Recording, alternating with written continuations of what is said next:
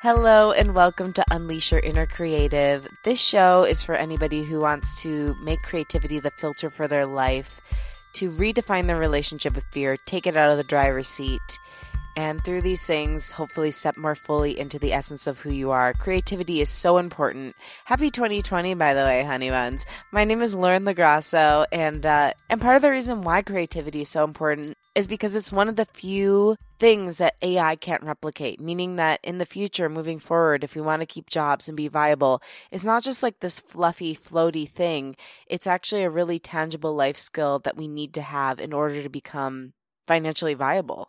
So, anyway, what up? Before I get into the show, I just want to say one thing. If this show has meant anything to you and if it's helped you in any way, if you can take a minute and just go ahead and tell a friend about the show, post it on your Instagram or any social media, and rate it and review it on Apple Podcasts or wherever you listen to your podcasts if there's a capability of rating and reviewing. It means a lot. It really helps the show spread. And I appreciate you for doing that. And let me know how I can support you. So, today I want to do a creative check in. And the creative check in is all about saying yes, even if you don't know how you're going to do it. And this came up because when I was in Michigan, I was watching a lot of The Marvelous Mrs. Maisel. And I was sitting there thinking, wow, gosh, it'd be so much fun to try comedy. Because, you know, I have lots of conversations with myself. So I'm like, God, it'd be so much fun to try comedy. And then the next thought is, Lauren, don't you have enough on your plate? Maybe you should just like cool it down. Maybe you'll try it when you're 50. but I still had this like thought in my heart like it just looks so amazing what she was doing. And I know comedy is a thing that takes many years to procure. It's not something you can just like overnight be good at. I've done it once in my life when I was in college and it's truly one of the hardest arenas of performance that anyone can go into. But I still kind of had that little tickle in my heart of wanting to do it. So, lo and behold, you know, I talked on the last episode about the power of stating what you want. And I didn't even say this out loud, I just literally thought in my head. And lo and behold, the next morning, this amazing comedian, Mara Merrick, reached out to me. I was supposed to go record a podcast episode with her. And so she offered, she was doing a comedy show in Michigan, and she offered for me to host the show. So, like 12 hours after I had this thought, I was being offered to be put in the vicinity of comedy. And I had no idea how to host a comedy show but it seemed like God was literally like dropping an opportunity in my lap. So I had to say yes. And yeah, did I have imposter syndrome? Sure. Yeah, it, it felt weird. It felt like, oh God, I don't know. But you know, end of the day, I'm hosting a comedy show in Michigan. My one goal is to make the comics look good. And I did my research. I got everything explained to me. And I got up there and did it. And it was scary, but it was fun. And now I think if and when I do try doing stand up on my own, it's going to be a lot more accessible because I had that one opportunity I said yes to. But if I had said no because I was too afraid or because I didn't know exactly what I was doing or because I felt like I wasn't worthy, then I would have shut myself off from maybe a new door I could walk through, or at least like saying that I did something that I really wanted to try. So if someone presents you an opportunity and you feel like you're not qualified, take it anyway, man. That's what the internet's for. And that's what faking it until you make it is for. And the truth is, if you have enthusiasm and you care and you're a hard worker, people will forgive a lot of the gaps in your experience level because you can't teach those things. You can learn everything else, but you can't teach enthusiasm and hard work. And so, yeah, I made a few jokes. Uh, maybe I'll post some of it at some point. My parents ended up coming and took some videos, but it was really fun. And if you get the opportunity to do something you want or something that is adjacent to what you want, even if you don't know exactly what you're doing, take the opportunity, do your research, ask around for tips from anyone who's done something similar to that, and just go for it. And so now I want to get into the guest. She is amazing. Her name is Jesse Palter. She is a singer songwriter, jazz vocalist, full time working musician, and mental health advocate, best known for playing venues such as Cliff Bell's, Hotel Cafe, writing for publications such as Thrive Global, and speaking at the Recording Academy, aka the people put on the Grammys, and BMI. Jesse knew from a very young age that she wanted to perform and started seriously pursuing her music career at just 13 years old. She's rubbed elbows with many of the industry's greats, including the one and only Eminem. You got to stay tuned. She's got some incredible stories about him that she shares on the podcast.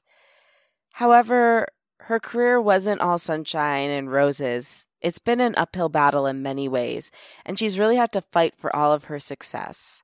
A few years ago, she finally got signed to a record deal, and after this long journey she had been on since she was a young girl, it felt like it was all happening.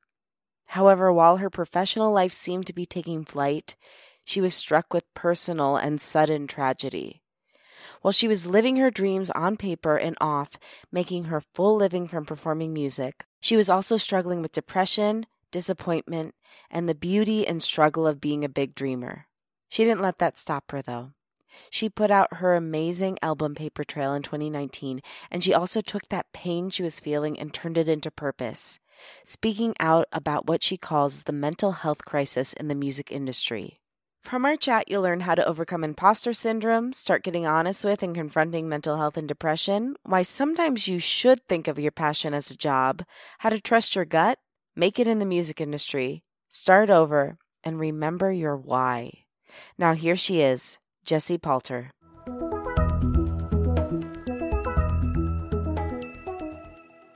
Jesse, thank you for being on the show. Thank you so much for having me. Oh, my pleasure. And we had dinner a couple weeks ago. We know each other because Emily, former guest of the show and friend of the show, Yes. is your cousin, and she set us up on a friendship date. I love it. She's Yeah. a friend friend matchmaker. She really is. And she called herself an energy matchmaker. I was like, wow, oh, I love that. put it on a card, honey. yes, multi hyphenate. So I started to know your story last week, and we basically did like a podcast episode. And I'm like, well, we should do this in front of microphones when we're not like, you know, tipsy off of margaritas. I know. Although, Although that would be fun. I Maybe agree. next time.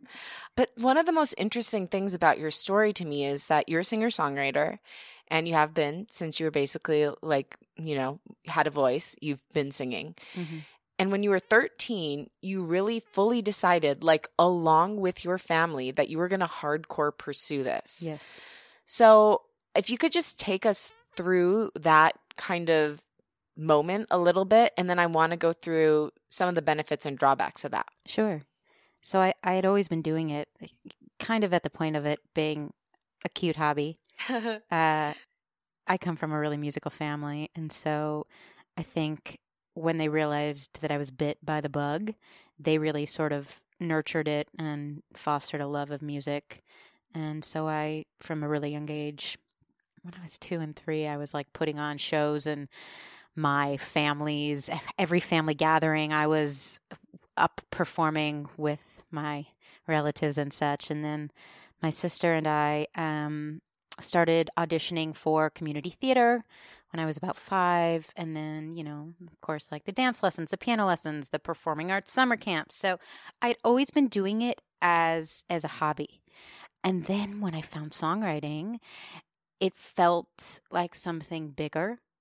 I felt like I was processing in my own sort of middle child, mm-hmm. sensitive, inherent being way how to navigate my way through life, feeling just many, many things. And so I approached my parents and I said, I really want to do this. And like th- professionally, you said. yeah. Yeah. And I don't even really think I knew what that meant. I mean, clearly you can't. You have an idea of what it's like when you're 13 years old, and it's certainly far more glamorous than it ends up being.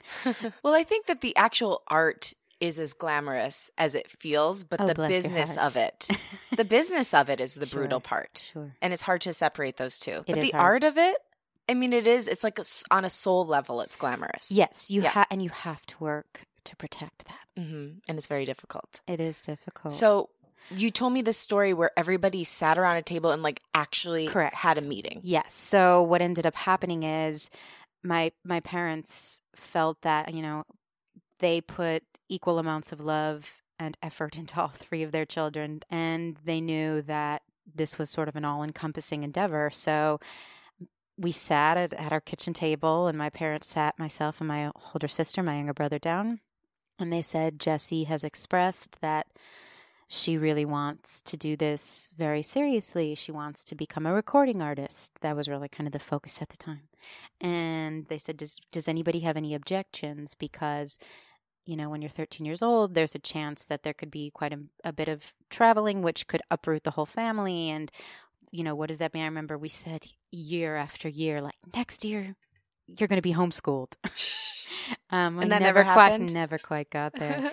so we we really sort of made that decision as a unit, which I'm really grateful for because I think I would have felt terrible if either one of my siblings had resentment towards me throwing myself into this, and they knew how badly I wanted it. You know, it didn't come from my parents. My parents were just incredibly supportive, but it was also an amazing thing that I, I got my brother and sister seal of approval as well. And then we just dove in head first. And next thing I knew, I was out in Nashville recording. And it all really began at that level. So, what did that look like in action? And how did it affect you and the family? The Nashville part of it? The or... whole thing, like mm. actually pursuing it hardcore. Like, how did you go about? Okay, I want to pursue music as a career when I'm 13. Right. To I'm down in Nashville in writing sessions. Sure. There was there was a beauty to just having the hunger and none of the knowledge. Like I was not jaded by any of it. Yeah. So it's amazing how much you can get done when that's happening. It's amazing. That was like my first year out here why I played oh so many God. places because I didn't know how hard it was. Yeah. I wish we could all just brainwash ourselves to get back to that scenario. I agree. I think we could get a lot more done. yeah. Um, Maybe they'll come up with a science. Yeah, really. I think a potion. A, a, movie about that. Oh, that'd be great. Give me the pill. So, what were we saying? So you were saying that you were so you didn't know the actual right. treachery of it, so it was easier to get things done in that initial period. Totally. So it was really just about like putting one foot in front of the other, which I've ultimately gotten back to focusing on that all these years later. But I just started doing my little research got all super sleuthy. It was the, the heyday of AOL. And so I don't know, was Google even around? I somehow found this producer named Andrew Gold, who became one of my mentors, and he he wrote the Golden Girls theme song. Thank you for being a friend. Oh. But he was also really kind of one of those real deal 70s singer songwriters. He was the head of Linda Ronstadt's backing band, the Stone wow. Ponies, and he was kind of on the scene when the Eagles were the, doing their grind and um, the Beatles. And he just was really respected both as a musician and as a songwriter. I found him and I reached out to him. I sent him an email. I was like, probably, you know, I mean, I'd be so embarrassed to read it. It's probably like, I'm going to be a star. produce me. Um, and whatever it was, he thought it was hilarious. So he sent me an email back and he said, you know, why don't you have, why don't you call me? And I'd like to hear you sing. And so I called him with my mom. She held up the phone and I'm, you know, a white Jewish girl from West Bloomfield, Michigan. And yet I felt compelled to sing a very soulful rendition of the Christmas song, Chestnuts Roasting on an Open Fire. Was it Christmas time? I don't even think so. I think I just liked singing you that felt song. Moved by it. I did. and so after that, he said, "Bring her out to Nashville, I'll produce her."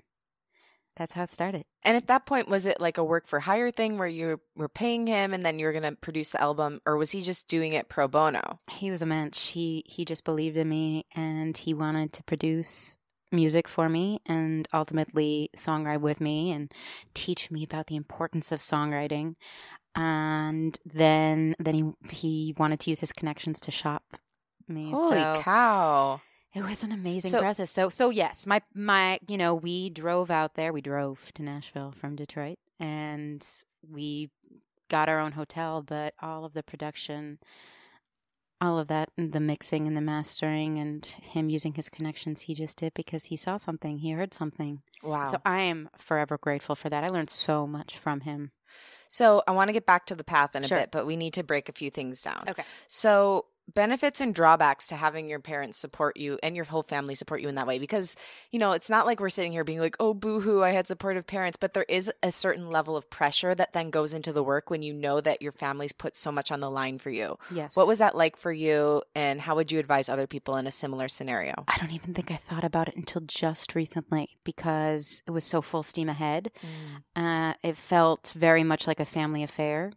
I think the pressure hit me more as of late when I, for the first time in my entire life, had to take a look in the mirror and ask myself, do I want to keep doing this? Do I want to keep putting myself through this cycle of affirmation and rejection? And would that be letting my parents' emotional investment down? That's heavy to contemplate. really Yeah. heavy. You know, this is many years after I was 13, more years than I'd like to admit. You know, I always want to make my family proud because they've been through all of it with me. It's funny what I'm realizing because, and I'm sure we'll get to this part of the story, but what I'm realizing is that even when I did that, like real hard look in the mirror, I think I was contemplating it with my mind and not my heart. Mm. what's the difference my heart is very much at one with who I am as a creator. Like it's just sort of like music is me. I, do- I'm sure you understand that Mhm. because you're a badass girl. what we make is I a was piece of us. I always call it my baby. You know, it's like you push out a baby into the world, Yes. and then you know people can do what they want with it. Sure. And and there's wonderful fans who listen to it and get inspiration from it. But there's some people who also want to destroy it because of God only knows what's going on in their Sure. lives. And so it's a real vulnerability and risk. But in your heart, it's still safe. Yeah, yeah, and and the the creation can be on a real cerebral level as well, but I feel like the craziest part of it has been if I've been through many iterations of my career and you know, it's sort of been not just one big break, it's kind of been a bunch of small fractures. it's funny that we use the word break, isn't it? I didn't think about that till you said fracture. I'm like, oh God, that's dark. well, no, it's been it's it's just been there's been a lot of close encounters with mm, perhaps what I wanted on paper, and I ultimately, I guess, got received what I what I wanted on paper, and then managing the expectations has been a whole other ballgame. But yeah, I think that I think that my heart was always just like it's it, you know if this iteration of my creative journey isn't the thing like i'm a creator you still got to create or else you die. I mean, like, that's who we are. You Right. know, like, no matter what's happening, like, the thing that I keep trying to say to, to people listening and to myself too, because I've obviously struggled with this, like, Sure. doing everything independently and pushing it out and feeling like I have to fight for everything and, you like, go, get people to care. And, you know, it's a lot. But if I don't put out what I have in my heart, I will disintegrate into the ground. sure And I'm not ready to do that yet yeah I get it you know? So, but there's a lot there. And how are you now? You mentioned like getting back to your child brain. How are you now working at getting back to your child brain? i think of her all the time. I think yeah i know. I think i think of her all the time. It's crazy. And i've been asked this i feel like in interviews as of late. I am living her dream on paper. I truly am. And i think more than on paper too. I always wanted to live in la here i am. I always wanted to do music full time here i am i got the record deal Here Uh, you are. Here I am. I'm surrounded by an incredible creative community. You know, I've got two dogs. I, I get to go hiking. I, I mean, I got Awesome I, yeah, awesome hubs. Who's been really just essential. How important is that to having that kind of a solid partner? And how do you know when you have somebody who's going to support your art like your husband has? Yeah, I mean, it's been it's been massive for me. I don't think I could have made it to the finish line with this release without him. He's great. He's it's you know, it's funny I don't I don't really talk about him a lot in interviews there was I'm just going to come clean and say this. There was there was a decision that was made early on in marketing meetings where I was encouraged to take off my wedding ring. These are the types of things that we talk about in marketing meetings. I love how everyone's like for marketing, like just be authentic, be yourself. People Right. want to see who you are, and they're like, take off a big part of yourself. well, here's the thing though. I get why they're saying it. I really do. But but at the same time, like people want to know this stuff. The reason I ask these questions Sure. is because the person you're with, I mean, like I know Whitney Houston had other shit going on, but like look at Bobby Brown. Like they can drag you into the ground. Yeah. you know? So it's so important to be with somebody who's of integrity. Like you either have to be with someone who is team you Sure. or be single. Yeah. Yeah. He chased me out here. I mean, he knew what he was signing up for. And Yeah. he's sort of been my my partner in crime throughout this grind. But you're saying in the marketing meeting, they wanted you to take What- off the ring. They did. And I and I do. And here's why. The ring is personal. And as much as you want to put out there, I think it also is important to keep a few things for yourself. Mm-hmm. So, as long as I do not have to lie about being married to this wonderful gentleman who, you know, supports me and has really been a real rock for me, then it's cool. I don't need to throw it in people's faces. Like he's not. He's he's He's not a public figure He's not a yeah, Yeah. He's like a behind the scenes kind of guy. he comes to the shows, and he sort of stands off to the side and lets me do my thing so I feel tremendously grateful for him. And also because he's not he he can be creative, but he's not like he's he- you know, he's more of a science kind of guy. Right. Uh, he's a doctor and so I think it helps to have somebody with Somebody a little bit more of a pragmatic mindset. I mean, I feel like It really does. yeah, he did. You know, he he kept me from kept me from self destructing for a couple of years straight. That's important. It it's really really important to have someone who can kind of bring you back down to earth and make you realize it's going to be okay.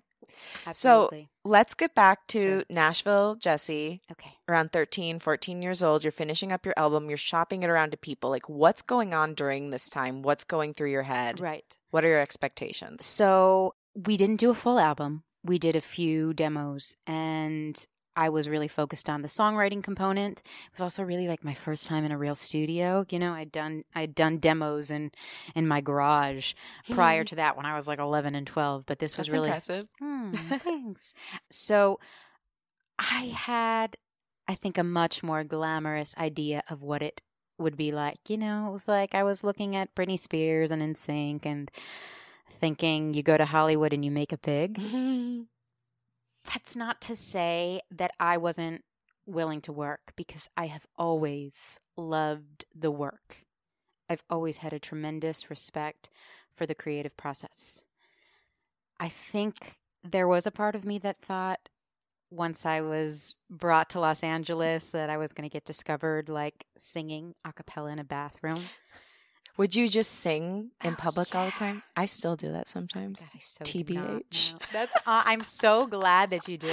Well, I do it and then I get caught and then I'm embarrassed. Sometimes I do it because I'm like thinking someone might be looking. But there was a time I was just telling someone the story the other day. I was in my old apartment complex and I was singing. No one was in the garage and there's great acoustics in the garage.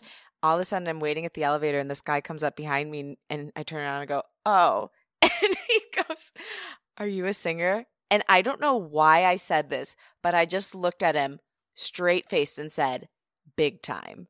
Yeah, girl. Yeah, you did. And then I was like, um, you know, yeah, I sing, I do gigs. All right. And then we had to ride the elevator together. I bet you made his day. maybe. Or maybe he was like, wow, there's a like a psychopath living in my building. No. No. But so you you were like thinking it, like it was going to happen. You're going to get discovered and everything was going to make sense. Sure, it was Mhm. like going to happen overnight. I think there was a part of me that just felt like it was just going to be the thing. I and then still was felt like be in the that at 22, Yeah, you know. Yeah. And my brain was more developed by then, you know, as an adult. I think that I think so many people have that idea. And it's a grind and it's painful, but that must have been extra hard to handle when you were an early teenager. Yeah. How did, so you've mentioned expectations a couple times. I know that's a thing. Let's talk about expectations. Sure. Like how do you view them today? Like how do you manage them or like try not to have them while still being excited about things because I think that's really difficult. Absolutely. Well, I think that the work for me has been not so much on trying not to have them as much as it's been being gentle to myself for having them Mm. and working to manage them. How are you gentle to yourself for having them? I have always been a big dreamer. And so with big dreams comes big expectations. And that's just me. I think checking myself has helped a lot. You know, look, I've been in I've been in therapy for many years now. So I talk a lot about these types of things and I'm always trying to work on myself and just learn how to how to be okay with what is. Um but the expectations thing for me has been because I've always just had these big plans. And I've always believed that it was is my purpose. And you know what? Still to this day, after all of the setbacks and the hurdles and the high points and the low points, when I'm doing the music, when I'm doing the work, it totally feels like I'm in my purpose. So all the other crap just is sort of like the janitorial stuff that comes with the job, comes with the territory. That's a great quote. Oh. The janitorial stuff. It is. That's exactly what it is. It's just something you have to do Right. to get the nice, clean house. Yeah. You know what? What I'm trying to do for the first time in my life is think of it like a job. Because I'm at the age now where I'm doing it full time. So it's my job. It's Right. really, really hard to think of it like that because I care way too much for my own good sometimes. But thinking of it like a job helps me put it into perspective and it also sort of helps me create boundaries with myself. Mm. Like so, what? Like if something feels different or goes different than how I expected it to be, or perhaps how I planned, it's like a bad day at the gig. And everybody has bad days in their jobs. It's just that, you know, not everybody at the end of the day gets to say that, like, they're doing what they love, or that when they're laying in bed, you know, they're still on the job. And Right. Mm. and that's us. so, what happened when you actually did move to LA for the first time when you Sure. were that age? So I didn't move to LA then. So oh, you just came so to LA. so basically what happened? Yes, let's get back. So I came to LA and I started being shopped. And and that means you were going around to different labels. Yes, I was being taken to different Mhm. labels that had been sent my demos and had expressed interest in meeting with me. So they brought me out to Los Angeles. I got all dolled up. I remember I went to the Beverly Center and oh gosh, we, we have to find this picture. I had some girl in the Beverly Center paint. This was for a meeting that I had with DreamWorks Records when I was 13. I must have been 13. They painted some insane like it was almost like a tattoo of like flowers and sparkles on my oh chest. my I was so done up. I got my hair did, my makeup did, and then I I walked into Lenny Waronker's office. And who is that? So Lenny Waronker is responsible for discovering many of the artists that we know and love today. At the time, he was the president of DreamWorks Records, which was a very poppin' label. And so Poppin'. poppin'. Do people say that? I don't know, but the way you said it was so proper. like Um, Mary Poppin. I'm weird. You're awesome. Thank you. So are you.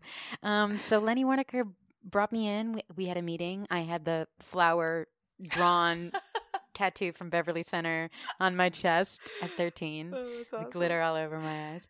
And I decided when I was there. So I was always, there was always like two parts of me. There was the super bubblegum pop, like tart that just loved Britney Spears and NSYNC and would transcribe all their dance moves and like study their music videos and such. And then there was the jazz loving, Miles Davis listening, like memorize, you know, Sonny Stitt and and Ben Webster's, which are jazz master saxophonists. I loved the feel of swing. I loved Ella Fitzgerald. I love Sarah Vaughan. And so I was always both. And I had this epiphany when I was in Lenny Waronker's office that I was to be a mainstream jazz singer. at 13.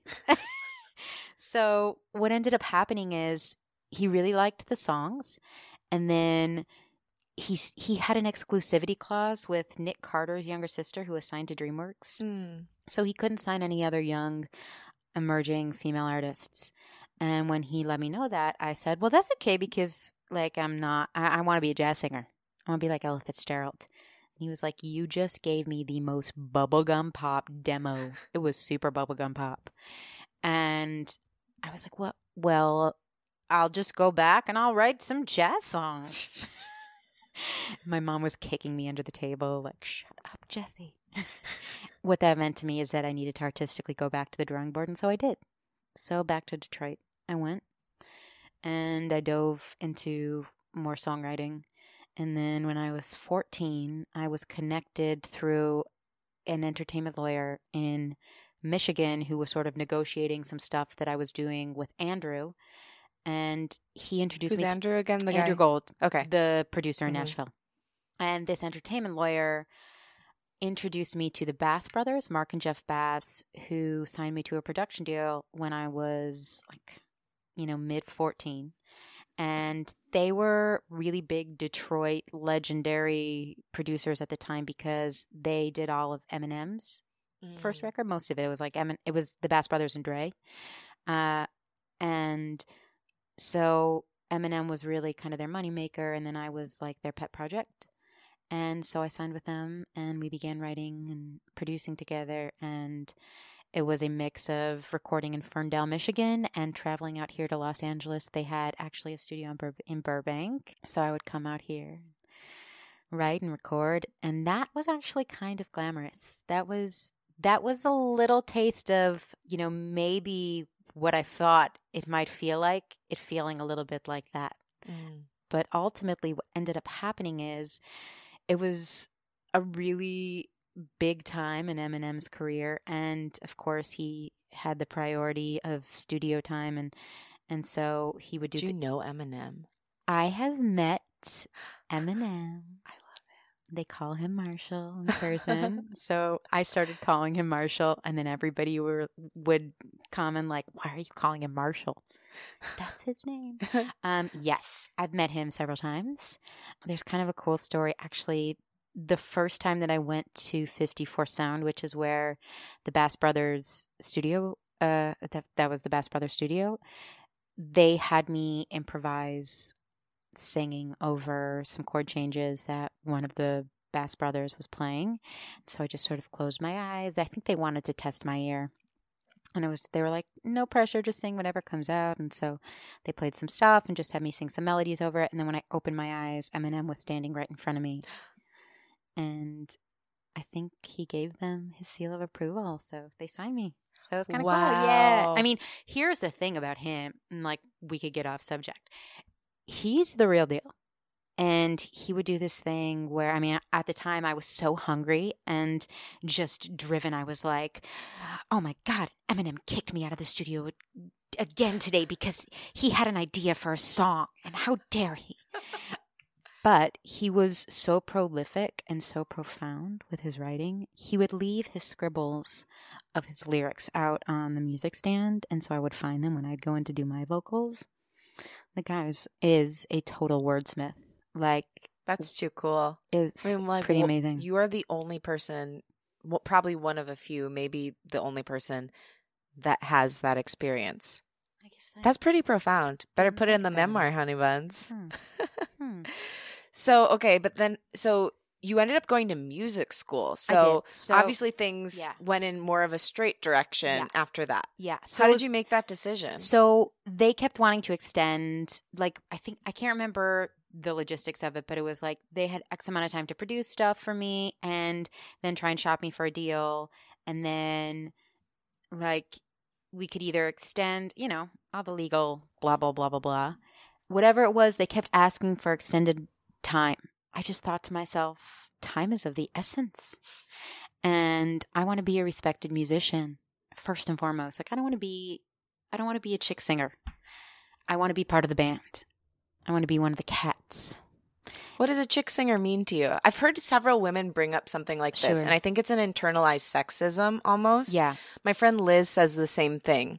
She has an issue because people would like compare her to like, which I don't think you're talking about it in this way, but like compare her to like Sara Bareilles or like folk singers and like Oh, female folk singers. I 100% agree.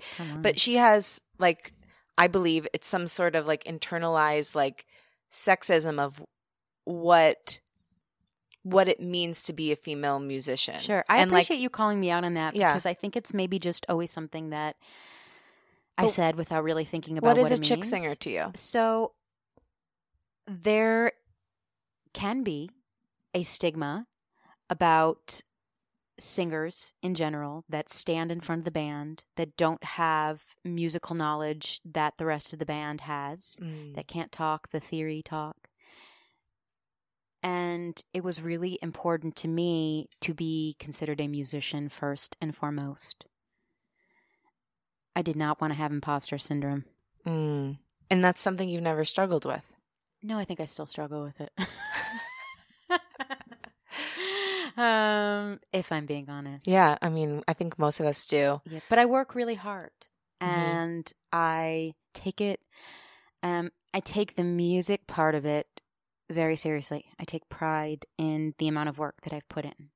And I'm always trying to learn more and I'm always trying to hone my craft and I'm always listening and observing and so I think that even though I have like many insecurities, I think that sort of comes with the territory. I also clearly have enough confidence to keep waking up and doing this thing. Right. Like, And it sounds like you're overcoming the insecurities by working hard, which is a really good way to do it. Like if you put in the work and you have the skill set, you can be insecure, but at the end of the day, you can do the job. yeah. And so your imposter syndrome, well, it's nice that it's trying to get in your way, but it, honestly, it doesn't matter because you can do the job. Yeah, it's like I see you, Yeah. Imposter syndrome. Great try. Like, really, like get 10, back. 10 marks for being, you know, getting out there. But really, at the end of the day, you've got the skills. Sure. Oh, that's sweet. Thank you. Yeah. I it's mean, true.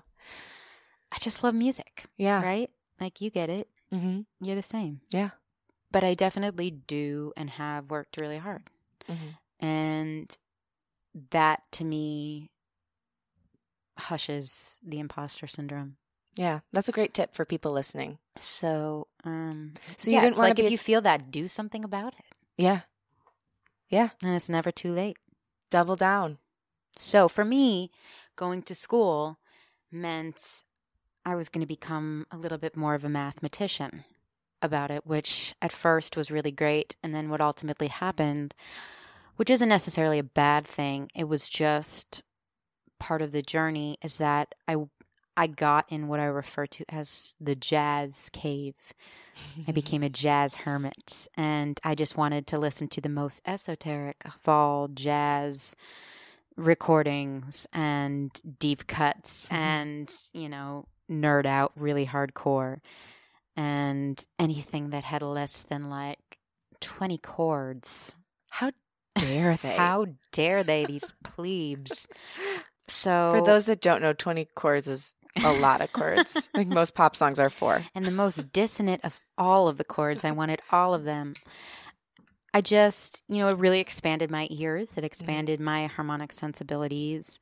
The best thing for me about school, because school, school wasn't great for me, it wasn't. But the best thing is that you, the community of the other music students, is really kind of what it's all about Mm-hmm.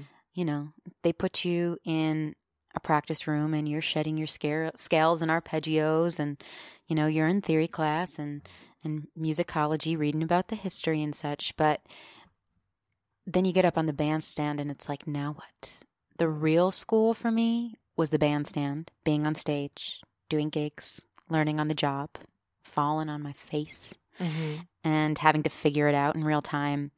And then school was more about the networking component of it, which is equally as important. Right. Because a lot of people will find out you went to U of M and be like, oh, let me help you. I'm also from there. You know, Sure. there is a thing about that. Would you recommend music school to fellow musicians who are kind of in that intermediate state where they're like, I could either go pursue the career now or I could go to school and really hone my craft. I would be hesitant to tell anybody what's right for them.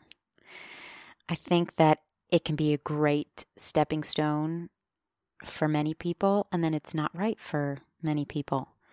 So I'd be hesitant to make a blanket statement about that. I'm glad that I got to have that experience. I actually left before I could finish graduating because I, st- I was a performance major. So I, I was I was in the jazz program. They only accepted one vocalist a year. They were guinea pigging this program, so I, I, it was a pretty extensive audition. And then ultimately, they selected me to be the sole jazz vocalist for my mm-hmm. year, which was a tremendous honor in a lot of ways, but came with its own set of setbacks. And I did the thing for a few years and I had some cool experiences and some not so fantastic experiences. And there was some stuff in my personal life that was also going on simultaneously as I was school as I was at school that was challenging. My childhood sweetheart was dying of cancer. Oh gosh. So there was that whole thing. Which How- was not normal. You know, I that was a funky time in my life. But the ultimate reason that I left school was because I really started getting opportunities to perform. And the school wasn't incredibly supportive of that component. They were like, You're a student, like, be in a practice room. I was like, But I don't know how to put, like, I don't know how to be a band leader on a three hour gig. Like, I can scat over giant steps, but which is a jazz standard written by John Coltrane. But um but I can't like put together 3 hours of music and lead a band and and that is a very particular skill set. You Mhm. really have to not only know all the musicality, but how to be a leader. And that's something that only comes from doing. Yes. Absolutely. And the the amazing thing about Detroit is that Detroit's big on etiquette and they also take their music really seriously, right? So I started getting these opportunities to play in these clubs and the Detroit audience in a lot of ways was my teachers. They would come up to me, I mean, it would drive me crazy. They would come up to me and like give me notes after kidding? gigs. And I think it was because maybe like they felt Like what? like I was like their darling or like who is this girl? I don't know. what was what's an know? example of a note? And Oh how my did you gosh, keep your I cool remember during that? I this. would I would probably I'm very polite and I'm very Mhm. kind. But if someone gave me unsolicited advice after Yeah. I'd entertained them for three hours, Sure. I might have words with them. Oh my gosh, I remember it happened to me all the time. And That's shocking to me. I've never had that experience at a Detroit show except for, with one of my cousins. really, yeah. that's so I'll tell you after. Okay. I'm curious. I am open to constructive criticism. I also do I do well with constructive criticism and well with positive reinforcement. So like I think I've le- I've learned that about Right. myself. But people often confuse cruelty with constructive criticism. Yes. And constructive criticism, let's clarify, that means when you see something that might be out of place and you say, Hey, love the set. I noticed this one thing, and here's what I think you could do to make it better because I think you're so awesome and I would love to see you like really soar to the next level. Yeah, people were not that polite. No. No, not at all. You know, I was young and I was I was getting opportunities to do the gigs that perhaps they at one point had or Mm. wanted. I was aware of that and I was sensitive to that. And I also felt like very I felt like a student, you know? I felt like I had to take advantage of the opportunity to have steady gigs. I mean, I went from like Bert, this guy Bert Dearing, who owned Bert's Marketplace, owns still, which is in the Eastern Market of Detroit, gave me a Friday Saturday steady, and then that turned into this venue, Cliff Bell's, giving me a regular that place Thursday. is amazing. If if anyone's in Detroit, you must go there. yeah, it's a really it's amazing. place. It's very special. It's like you feel like you stepped into the like 1950s or 60s Pretty suddenly. Yeah. So I played there every Thursday, and then next thing I next thing I knew, I was doing 250 gigs a year. It was a lot. So this is at like 21. like 20. Wow. Yeah. So I I was learning a lot, you know, and I I had a long way to go. I still have a long way to go, but I was learning a lot on the job. Just, and I was constantly working because when I left school, what ended up happening is I connected with this amazing piano player, a guy by the name of Mike Jellick, who ultimately became my music director. And he and I would sit at the piano all day before the gig Mhm. and we would practice. And we ultimately started arranging music together, writing music together. And then we would go to record stores and we'd buy records and we'd listen to the records and we'd talk about it. He was, it was like I went to the school of Mike Jellick. Like, Oh, yeah, it I went to University like of Michigan. Maybe your musical soulmate. He is in a lot of ways. I've had a couple of those, and that o- that hasn't always been the easiest ride either. Mm. Can you explain? sure, music. I think when you're connected to somebody musically, you can tell me if you experience this too.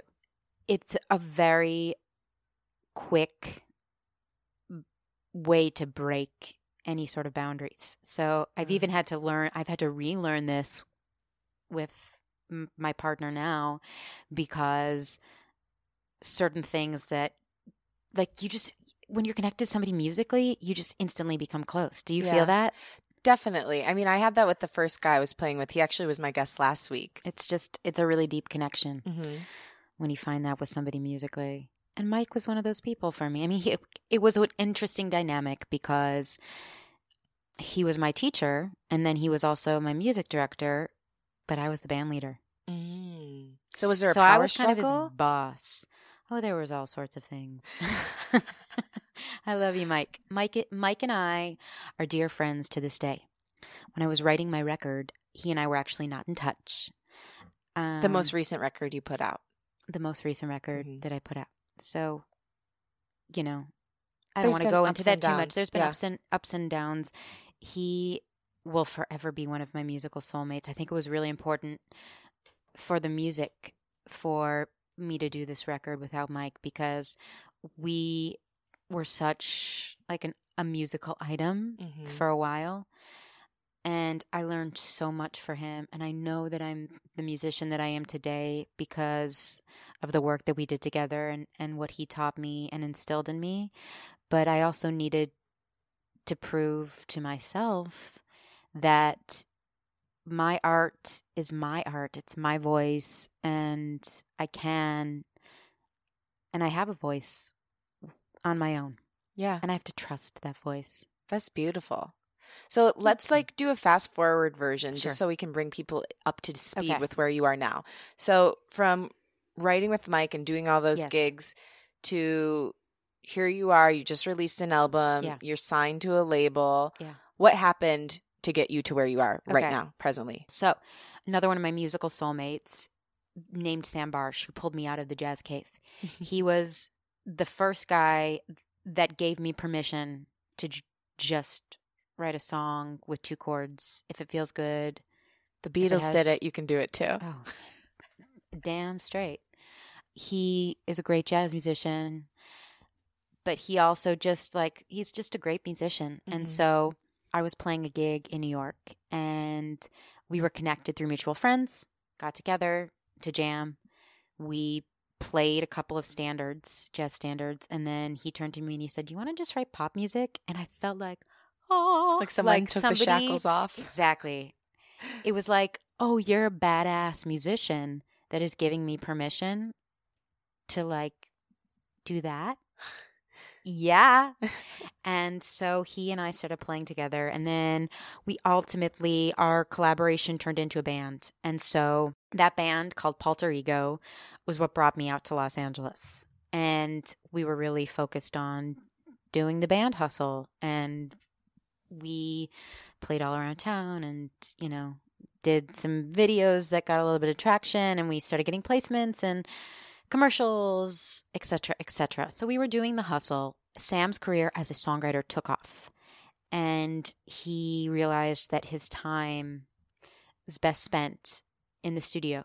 He still does gigs. Actually, we just played the gig together today, and I'm really proud of him. But I had to go back to the drawing board after that in a good way, you know? It was Yeah, it yeah. was it was You were happy for him, and it was like, okay, well, maybe I am meant to do this on my Sure. own. Mhm. you know what? We talked about this briefly. I think some of my some of my biggest musical heartbreaks have been in those moments where my musical soulmates that are not my intimate Yes. soulmates and I have parted ways because that's a totally different type of heartbreak. How do you recover from a partnership like that severing? Oh man, I feel like in a way you sort of you you sort of go through a real breakup. It's Yeah. sort of like that. The beautiful thing is that Sam and I and Mike and I both went our separate ways at different parts of our journeys and I'm now back in touch and creating music again Mm. with both of them and that's a beautiful thing because the connection that I have with both of them is so strong and so Sam and I went our separate ways for a little bit, and then I kind of went back to the drawing board, recorded a jazz record of my original compositions with my quartet that I'd been playing with since I was a kid, and that was going to be released on one label, which Creative Heartbreak fell through uh, after like a long four year courtship. And then I ultimately, actually, it's a funny story. I don't even think I've ever really told this story out loud. So the A and R at the record company that I'm currently signed with, who's no longer with the company, but at the time he was the A and R. He and I had been in touch. You know, when I was 18, he I think came to a couple of my gigs in Detroit. The the record label that I'm on is a Detroit founded record label that also is based out of Los Angeles, but founded in Detroit. And so he had come to a couple of my shows and had sort of been following my career. And whatever it was, I had this moment where I was clearly it's a it's a theme that comes up from time to time. I had this moment where I was like, what am I doing with my life? I just recorded this album. I actually had done a Kickstarter, so I like raised the funds through Kickstarter. I knew I really believed in it. I was gonna sign with this label. It was this long drawn out thing. And then I was like, I need I like just need to I can't keep waiting anymore. I can't keep waiting anymore. And I remember I like in a fit of emotion pulled into my parking lot and I sort of cra- like crashed just a little into the gr- into the garage door yeah. and I, f- I was like, that's a sign. I'm just going to call this guy, this A&R. And so I felt like this sudden urge of inspiration, like life's too short. You kind of just got to go for it. Cliche, cliche in my head. And so I picked up the phone and I called him and then immediately got cold feet and hung up. Like it, it rang twice probably. And I was like, okay, I'm glad he didn't answer. I'm glad I hung up. Like, woo, that was just Close one. Close one. Sure enough, he calls me right back. He goes, Jesse, did you mean to call me? he had my number stored in his phone all those years. Oh. So we ended up having a really long conversation, and I filled him in on the whole shebang. And he offered to listen to the record. And so I sent it to him. And I think a couple of weeks later, he reached back out to me and he's like, I've been sitting with your record. We need to sign you. And so that was kind of another long courtship. What year was that? 2015. Okay. And I got signed December of 2016. The music industry, ladies and gentlemen. It's slow Yeah. sometimes. So, so he heard my jazz album. He wanted to sign me for that album. The president, when he listened to the album, the president of the record company really took a strong liking to the one crossover song on the record. Like, side note, in my mind at this time, my artist brain that, like, is just the artist that isn't like Little Miss Music business mogul, thought that I could sort of like get my foot in the door releasing this jazz record and then I could at least gain enough something to then my second project do whatever whatever like if To that do the pop music that you wanted to do. So you thought, sure. like, I'll use this because not a lot of people your age were doing jazz, or in, like, I feel like at least not mainstream.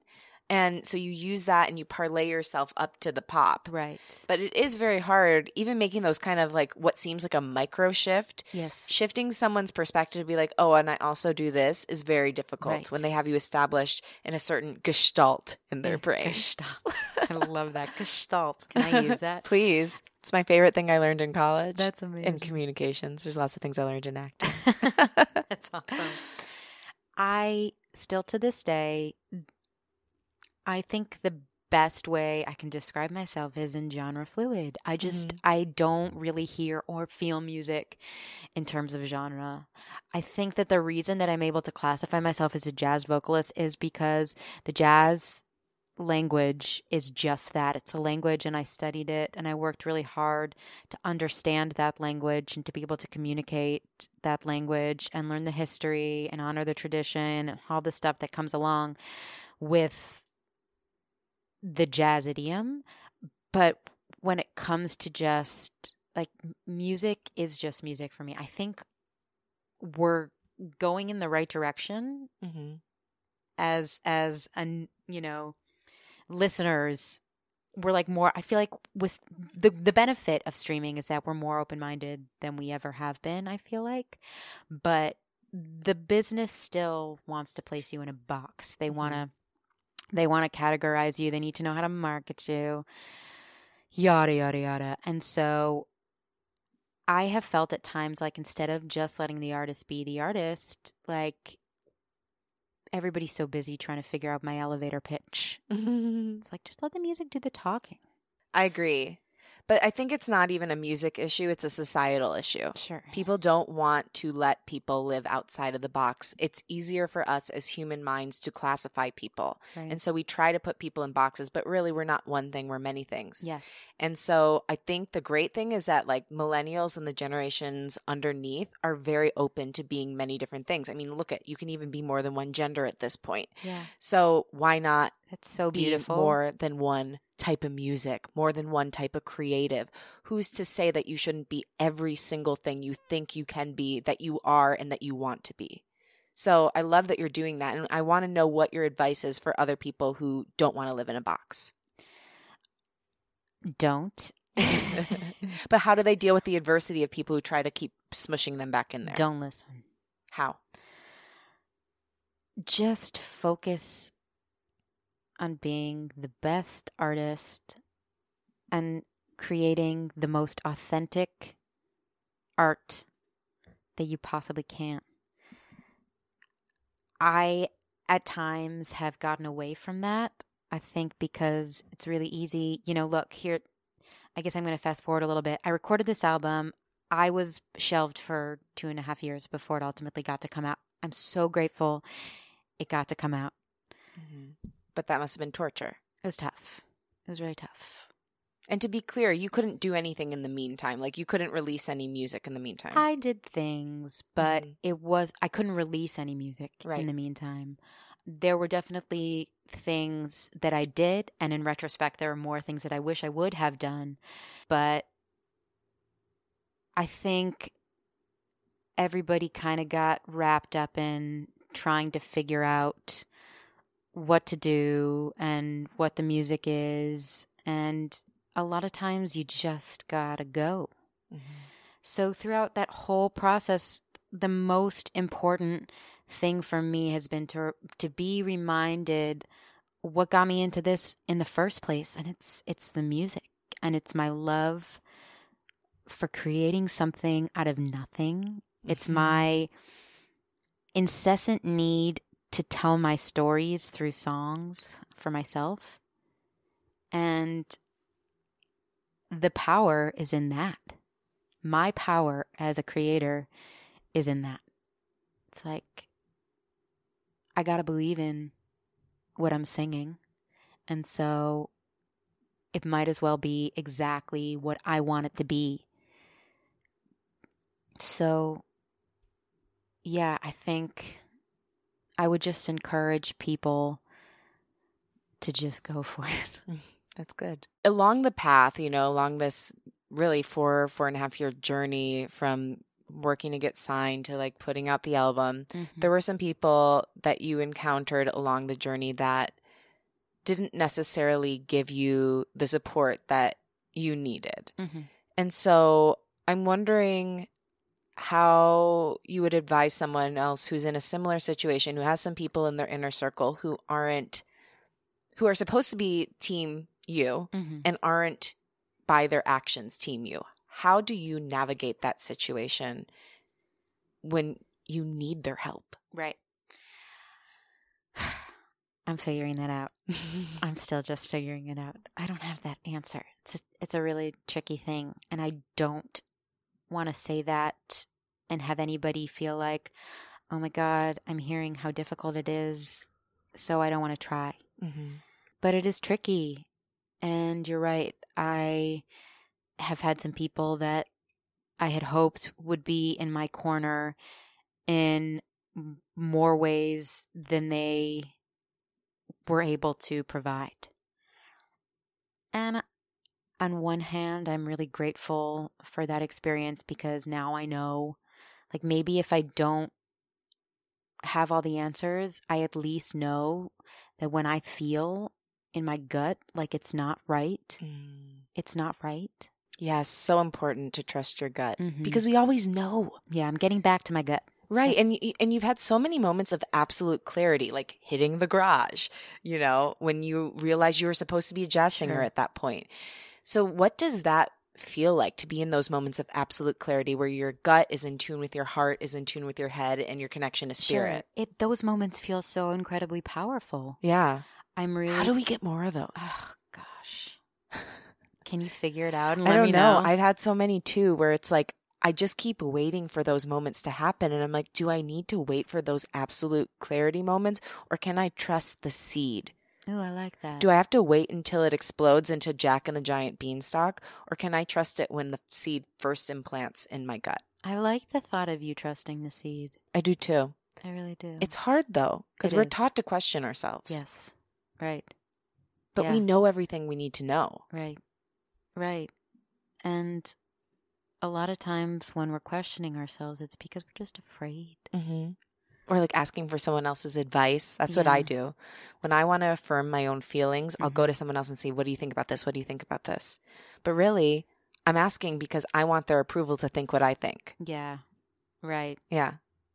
Oh, you are a wise one. This is truly this is like a therapy session. It's Uh, amazing. Well, for me too. I mean, you know, that's why. I, and we want to talk about therapy, and I want to get to mental health because Sure. that's such a big Yeah, yeah, it platform is. for you. It is a big part of my story. It is. And I think it's a big part of so many of our stories, and it's beautiful that it's coming more to the forefront. Mhm. But I think for you, I mean, it was something you always dealt with, but I think maybe didn't name as much until this past year. Is that Yeah. correct? Yeah. Can you take me through a little bit of your mental health journey and what caused you to finally speak out about what you say is the crisis that we're having in the music industry right now? Sure. There were there were always things. I remember I had an aunt that died in her sleep when I was just a little kid. And I asked my mom every night before I went to bed, Am I going to die in my sleep? And I couldn't fall asleep until she would say, No, you're not going to die in your sleep. Which, if you think about it, that's sort of like an OCD behavior. Mm-hmm. It's like I needed, I needed her to answer, "No, you're gonna be okay." And then I was like, "Okay, cool, I can sleep now." So, the signs I think were always there. When my childhood sweetheart ultimately lost his battle with cancer, I mean, it totally makes sense why I would have anxiety issues that stem from that. But you know, anytime I would get a headache, I was like, "It must be a brain tumor." Mm. still.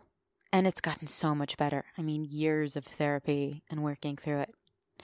But like it makes sense because he was just like a normal kid that, you know, was playing a baseball game and felt a pain and next thing you know, he had bone cancer that ultimately when it came back after a few times in remission, it went to his brain. So, you know, if it could happen to him, who's to say it can't happen to me? Which is just no way to live. I know, but I get it. But it was so real. And so that was there. My first encounter with a psychiatrist was when I lived in Chicago and I fell into a dark place. I was in a relationship with somebody at the time who, for whatever reason, I couldn't admit to myself that I wasn't into him. Mm-hmm. and so I thought something was wrong with me. And my psychiatrist referred to that as distractions. I convinced myself of all these things. And ultimately, like when we broke up, they went away. But clearly, I had some work to do to figure out wow, my brain wants to do that. Like, that's just how I'm wired. The well worn path of the way that my brain is wired to think is, is that way. And I say all of this not to like sound like little Miss Crazy Pants, but just to say that all these things is probably what also helps make me the artist that I am. I just really I feel things deeply. I'm incredibly sensitive. Um but I also am very aware how much of a work in progress I am. And I'm just like a total lover and I just want to love and be loved. And so psychiatry and therapy has been really important to me. You know, I I had been on medicine, I'd been off medicine.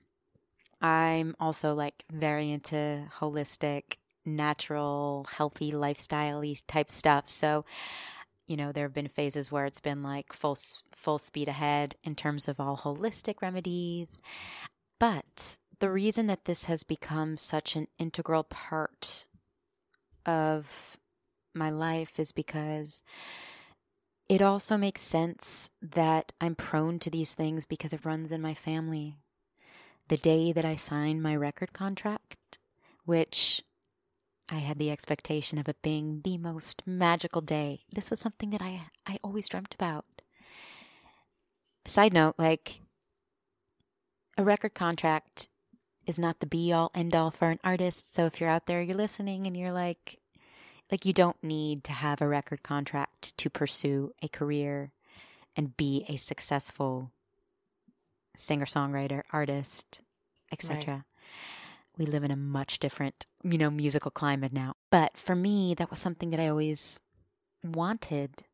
The day that I I got it, the day that the signature was officially on paper, my aunt, who was one of my artistic heroes, she was a beautiful visual artist and one of the pioneers of graphic design, actually. Mm. Just like consummate artist brain, hearing her talk the way that she viewed the world. Oh my God. I was just totally enthralled with her. She drowned herself in the Hudson River. She committed suicide. So, this day that I had an expectation of what it would feel like, what it would be like, was totally overshadowed by this absolute horrific event. And so, it was a weird time in my life because it was really exciting and it was really emotionally traumatic. You know, the ripple effect that her suicide had on my family was really heavy and I felt it. My mom is like my rock, she's my girl. Mm. And you know, always been such a pillar of strength for me and and just like she's also incredibly altruistic, but very much an optimistic, glass half full kind of person. And she fell into a not so great space, understandably, but it was just a really hard time for her. Her older sister, who she admired and looked up to, suicided. So you wrote an article about this in Thrive Global yes. and you talk about it in depth and you mentioned that part of why your aunt committed suicide well or at least what it looked like was because her work wasn't ever received in the way that it really should have been. So I feel like I should I, I can understand how it would come across that way. Yeah. We Clarify. don't 100% know. M- different members of my family have different beliefs. Like my mom has a really strong belief that she was sick. She had been having physical symptoms for a while and it oh, kept okay. her from doing her work and she had always associated so much with being an artist and she wasn't physically capable of doing her work and it there was a lot that was involved like okay. caused of depression and some people in my family think she just had a moment of mania. We don't really know. She didn't leave a note. Mm. We found out that she had researched most painless ways to commit suicide. That was like the closest that we got to knowing that it was premeditated. That we found that they found that on her computer. But we don't have answers and we'll never have answers. Mm. I don't know if she had regrets about not like being recognized for her work. I mean, she was such an extraordinary artist. I actually I was just on tour and I stayed at her place. It was my first time being there. My my uncle still lives in their space in Tribeca and I was playing a show in New York and I got to stay there for a night and it was so emotional for me. The show was actually on the Hudson River. Mm. So the whole thing was like a mind I've fuck. gotten chills all through the oh story. my I don't know. Maybe that's her. but So- that's pretty amazing. But so her but- art is all around Yeah. and it's you know so inspirational we just don't we don't have those answers but what ended up happening is that i just i i went from like being so excited about the like this record deal thing to just being incredibly sad and then feeling like guilty that i felt excited and you know everybody would call and congrat when they would call and congratulate me which i was so grateful for I also felt very compelled to be like, thank you so much. And my aunt committed suicide. And I remember, like, I just was, I was feeling so much. Mhm. It was such a confusing time. And what I noticed is that when I would say my aunt committed suicide, it was almost like I said, like I told a dirty secret Mm. people were so freaked out by me just so openly saying it. But it was my reality. It's it's facts. My aunt committed suicide. It happened and I need friends and I need support. And my family's kind of struggling. And I'm also really excited because I got signed and I'm about to start recording my record. Like all these things are true. And it's all okay. Mhm. And I just felt like we need to be talking about this more because, like, why are people so weirded out? Like, I said something. I mean, it's really horrific, but Mhm. it's true.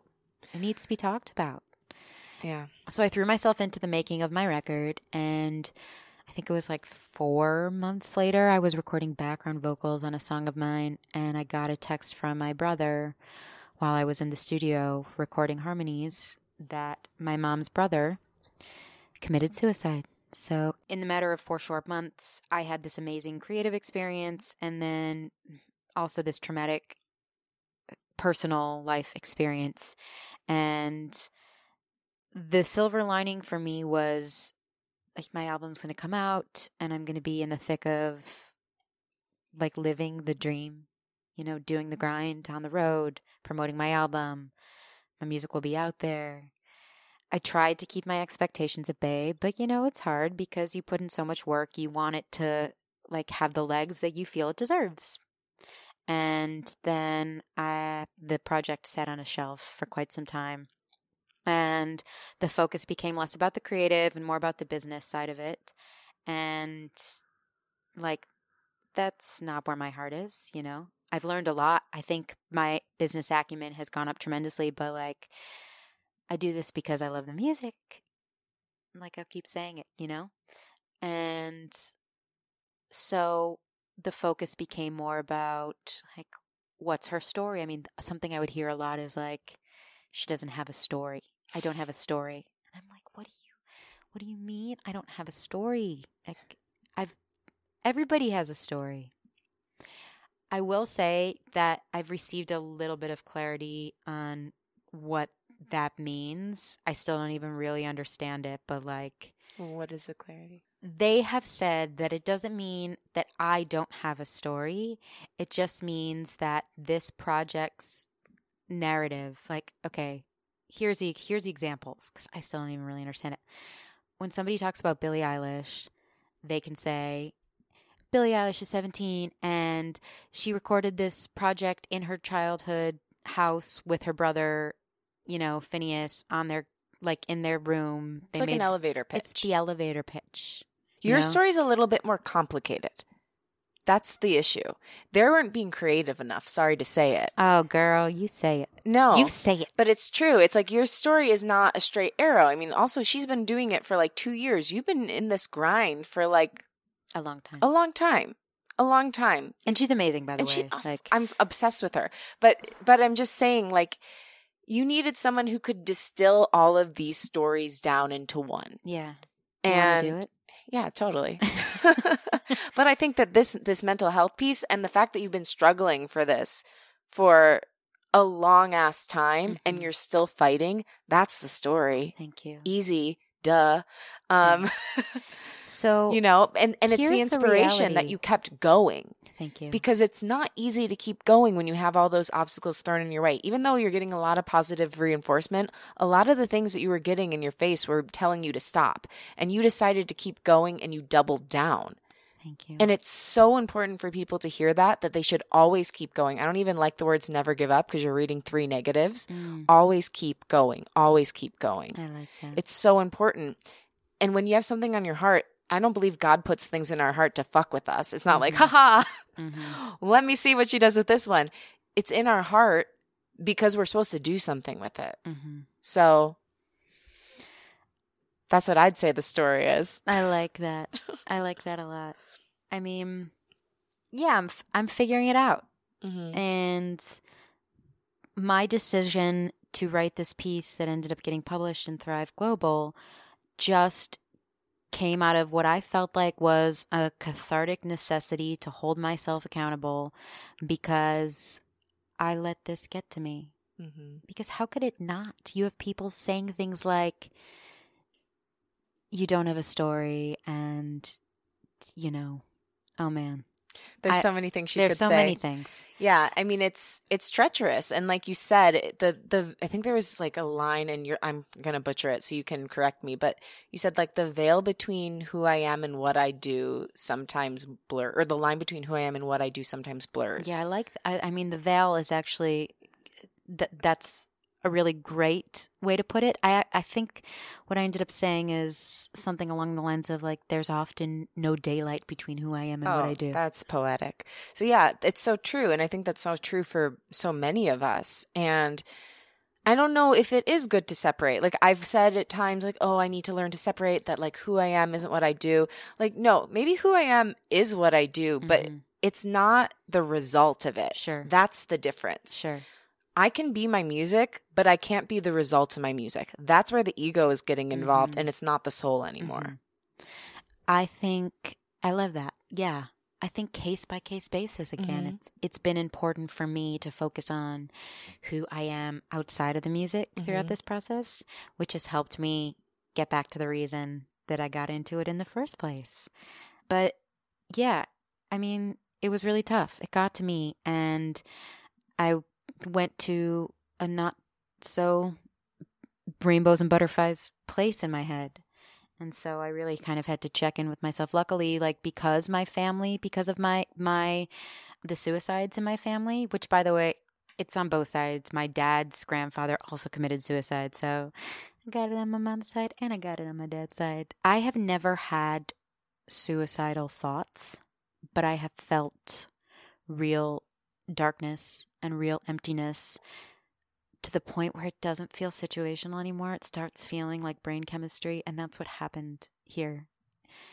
Because I didn't really have a place to channel my creative energy. I just thrown everything I had into the making of this record. And then it was a waiting game. And so I've had to put in a lot of work to like get back to a, a healthy place.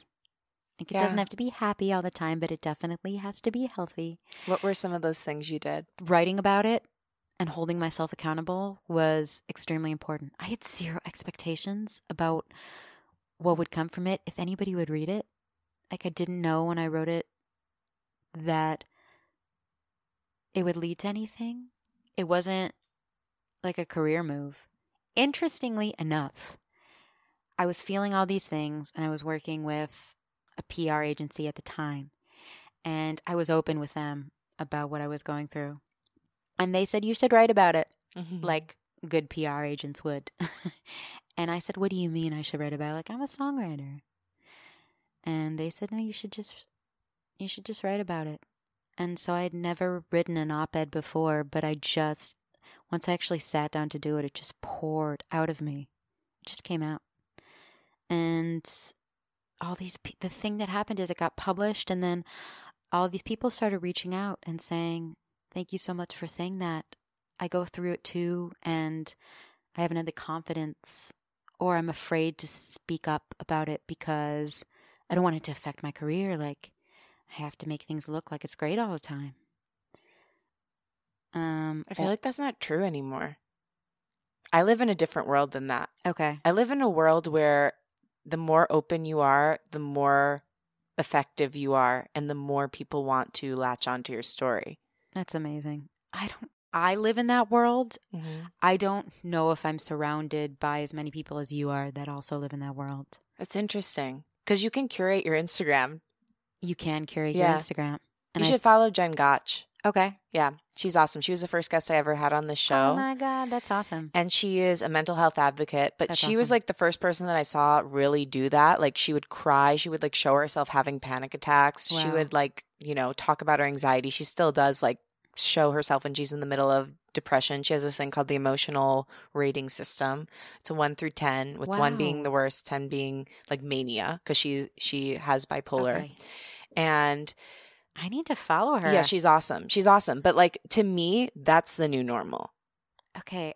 Well, clearly Radical I'm living in a, in a cave. No, you're not living in a cave. I think there's a lot of people who are also putting that veil up or like talk about like quote unquote mental health in a way that's phony and not Mhm. talking about the realities of what it is. Sure. But there's a lot of people who are stepping out and being like, hey, here's my open chest. Hope you like it. yeah. So I think Mhm. that the fact that you're doing that is like honing in on a trend, a Mhm. great trend, not like a stupid trend that's happening Mhm. and that maybe needs to happen more in the music industry because a lot of the people I'm talking about are like in media. Gotcha. hmm Uh, yeah, I think it's really important hmm for people to continue to do that work. And I'd love to see it more in the music industry. I don't maybe I'm not following the right people, but No, I don't but there's it. probably a lot more curated images in music than in media because part of the piece of media is that you have to be yourself or people Sure. won't care to listen to you. yeah. And there's yeah, I feel like I see a lot of curated, filtered Mhm. stuff in the music world. You know, you got to make it look like you're doing the thing. And it's extremes right now where it's like all these curated images or this like radical openness. And it doesn't feel like there's a lot of gray in between. And it's okay if you're in the gray where you don't feel comfortable being that open. Mhm. Like I'm probably not going to show myself having a panic attack, but I will talk about the fact that I have anxiety and I've struggled with depression and I Mhm. go to therapy Mhm. because I think that's important because no one talked about it where I grew up. Yeah. Those weren't words on people's mouths. Right. When I went home and did a show recently, like about a year and a half ago, I have a song called Therapy. I talked about how much I love therapy, and you would have thought I said, Hey, I love murdering people. I mean, it was like the room went silent, I love that you did that. you know? That's awesome. I do too, but it's it is still something that is very foreign in certain parts of the country, certain industries, and certain households. And I think we need to make it normal because Totally. every human walking this earth needs that kind of support. Right. I truly believe. Absolutely. Yeah. Absolutely. So I'm so glad that you're taking your voice and making this piece of a piece of your platform and hopefully moving forward a big piece of your music as well. Definitely. Yeah. I mean, I felt like I didn't have a choice. It Mhm. was like my job was, is, Yeah. was. Is. Ugh, I'm figuring it out. My job was to focus on social media. They would be like, well, we're in a holding pattern. Like, your time is coming.